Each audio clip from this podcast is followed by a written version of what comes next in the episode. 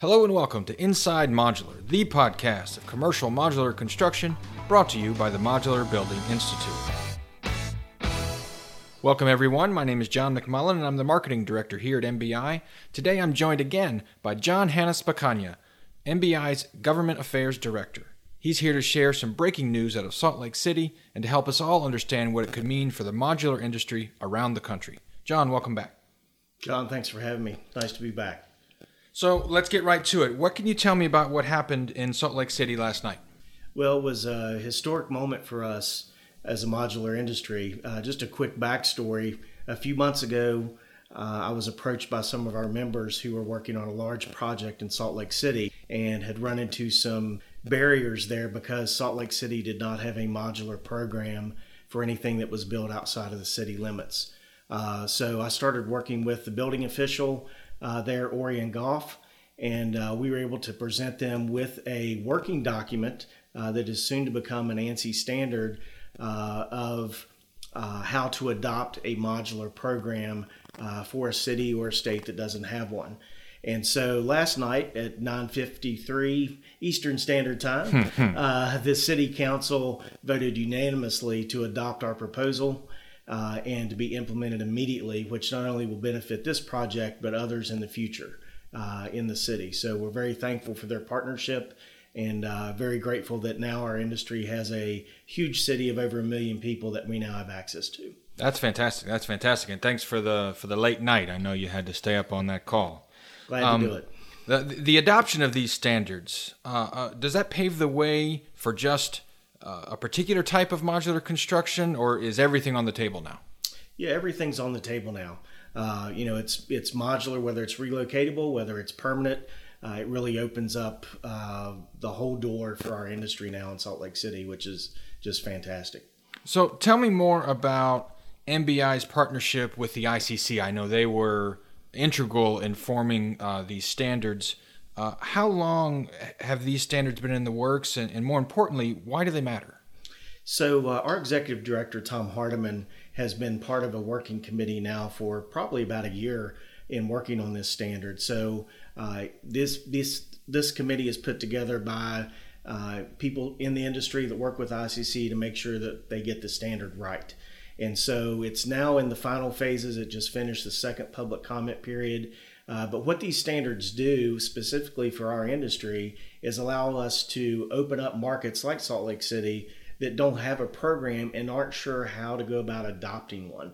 So this really gives them a plug and play guideline, you know, and soon to be standard that they can say, "Hey, we want to start a modular program. Here's the nuts and bolts of how you do that." Do that. And so it really is something that we hope to take and replicate throughout the country, uh, just like Salt Lake City has proactively already done. Nice. Um, and, and, for those who may not be as familiar with the ICC or the International Code Council, uh, who are they exactly, and, and how does their work impact the modular construction industry? So they set the building codes uh, for everyone, you know, internationally, and then it's up to the states and cities to adopt them as they see fit. So they could they're put out every three years, but it's up to the states and cities to adopt what they feel is comfortable, add amendments, uh, things that may be specific to their area, whether it's for seismic issues or snow weight, things like that. But it essentially gives them a guideline to adopt so that all the buildings that are built are built to those codes. And so uh, for modular specific, we're built uh, to the codes just like any other uh, building would be, whether it's modular or regular construction and it allows us to have a guide so that our folks that are building all over the country in uh, a way to know what they need to build to as far as following these standard guidelines. Very good. So so let's turn back to Salt Lake City for a moment. Now that the city council has agreed to adopt these modular friendly standards, what's next? So we're working with Salt Lake City right now. Uh, we're planning to do a town hall with their building official Orion Goff to help our members understand uh, as they implement this process. Uh, as we have many members that are anxious to get into Salt Lake City, and Salt Lake City has a great need uh, for new construction, whether it's for affordable housing or other needs. Uh, it allow more members to get in touch with them and understand the process, but also this will allow us to take this model that has yet to be published uh, which is somewhat unprecedented, and go to other cities that are in the same need and say, look, here's what was done in Salt Lake City. Here's a path for you uh, to implement your own program, which is going to open up just numerous opportunities for our industry to continue to grow and have a guideline and a standard to work from. Gotcha. So the really the big takeaway for for other cities, it sounds like now there's a plan. Now there's a model that I can work from. If if I'm a city and I don't have a modular program, now there's one to, to look to. Is that is exactly? That, yeah. And and for a, a, city the size of Salt Lake City to do this proactively before the the standard's been published uh, speaks volumes to the work of, like I said, Orion Goff and the City Council to be proactive in seeing the vision and the opportunity with modular construction and be willing to adopt these guidelines uh, before they're even published. Very nice, very nice. So, um, not only are we excited by this news, but there's there's really a whole lot going on in the world of government affairs, uh, including a town hall that you're hosting tomorrow. In fact, what what can you tell me about that? Yeah, so we're hosting a town hall tomorrow with our Washington D.C. lobbyists, um, and uh, that's Max Perkins and Justin Lewis.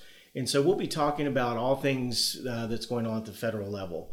You know, we now have a new Congress, we have a new uh, leader in the White House. We also have new cabinet members that are overseeing things like Department of Labor, uh, you know, overseeing FEMA, overseeing HUD. So all these areas directly impact our industry. And even though we've already built relationships with folks that are still in those areas, uh, but with uh, the new Congress and the White House and their agendas, there could be things that roll out that impact our industry, uh, both from a positive level, but also things we may need to uh, work hard to defeat or uh, to curb their impact on our industry to allow us to continue to grow. So they'll be giving us a full perspective of, you know, what have what have we seen so far and what to uh, expect in 2021. Very good. And for those who can't join tomorrow's town hall, uh, you're also presenting at the upcoming World of Modular. What will that presentation cover? Yeah, uh, so we have a, uh, our DC lobbyist will be a part of that panel, along with myself, and then our New York lobbyist, as well as our California lobbyists. So we'll be giving a perspective in each of those areas of things we're working on. Uh, we'll have a better idea of bills that will be coming out as California's last day to submit bills is this Friday. Uh, so we'll be able to give an update on things we're working on in those specific areas, but also things outside of that that we're working on that are more specific to uh, certain states or cities that we're having conversations with that are opening their doors to the modular industry. And you mentioned a, a town hall about Salt Lake City that, that will be occurring a little bit later this year. Uh, what else have you got going on? Well, you know, this has already been a busy year for us, uh, you know, which is somewhat, I think, a, a, benefit of last year we really built a strong foundation and, and took the opportunity we had, uh, you know, through the unfortunate uh, things of the pandemic, but it really brought to light the advantages that we could do in modular. And so we've been able to take that and grow that already this year uh, with opportunities we've had you know, in Canada with a billion dollars being given to the modular industry for affordable housing, you know, and taking those wins that we've had and now grow them in 2021 with conversations uh, with cities like San Jose, uh, with the state of California, with New York City. So we're building on those conversations, but we're also seeing things that we're having to de- defend our industry on, you know, with bills that have already come out in New York that would be very derogatory to our industry, requiring prevailing wage union labor contracts.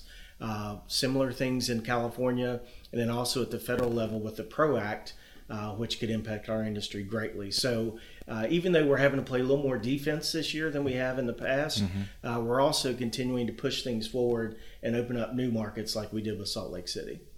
Very nice, very nice. Well, John, I appreciate your time. Uh, one last thing. If anyone has any questions about government affairs, Salt Lake City, or any of the initiatives that MBI is working on, how should they get in touch? Yeah, just email me at jon, J-O-N, at modular.org and be glad to answer any questions. And also, I'll say if, uh, if they start to see things out there that may be going sideways on a project or a state or a city, the sooner I can get involved, the more I can uh, have a quicker impact. Uh, the Salt Lake City issue, we got involved a year after it started, uh, and within a few months, we're able to have success. So uh, if you see something out there and uh, you need our help, just let us know, and we're here for you.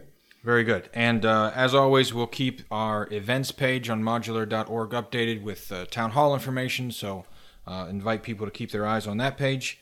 And um, sounds like it's going to be a busy year. I'm looking forward to it. Yeah, absolutely. And last thing I'll say, if if uh, if you're a member MBI and you're not participating in our seals program, uh, the purchase of those seals is what allows us to have lobbyists like we have in New York, California, DC, uh, in areas that may come up that we're not expecting yet. So I encourage you to support our SEALs program. It's on our website, uh, on our member page. I encourage you to do that. Uh, and also, if you haven't signed up yet for World of Modular, uh, March 8th through 12th, now's a great time to do that as well.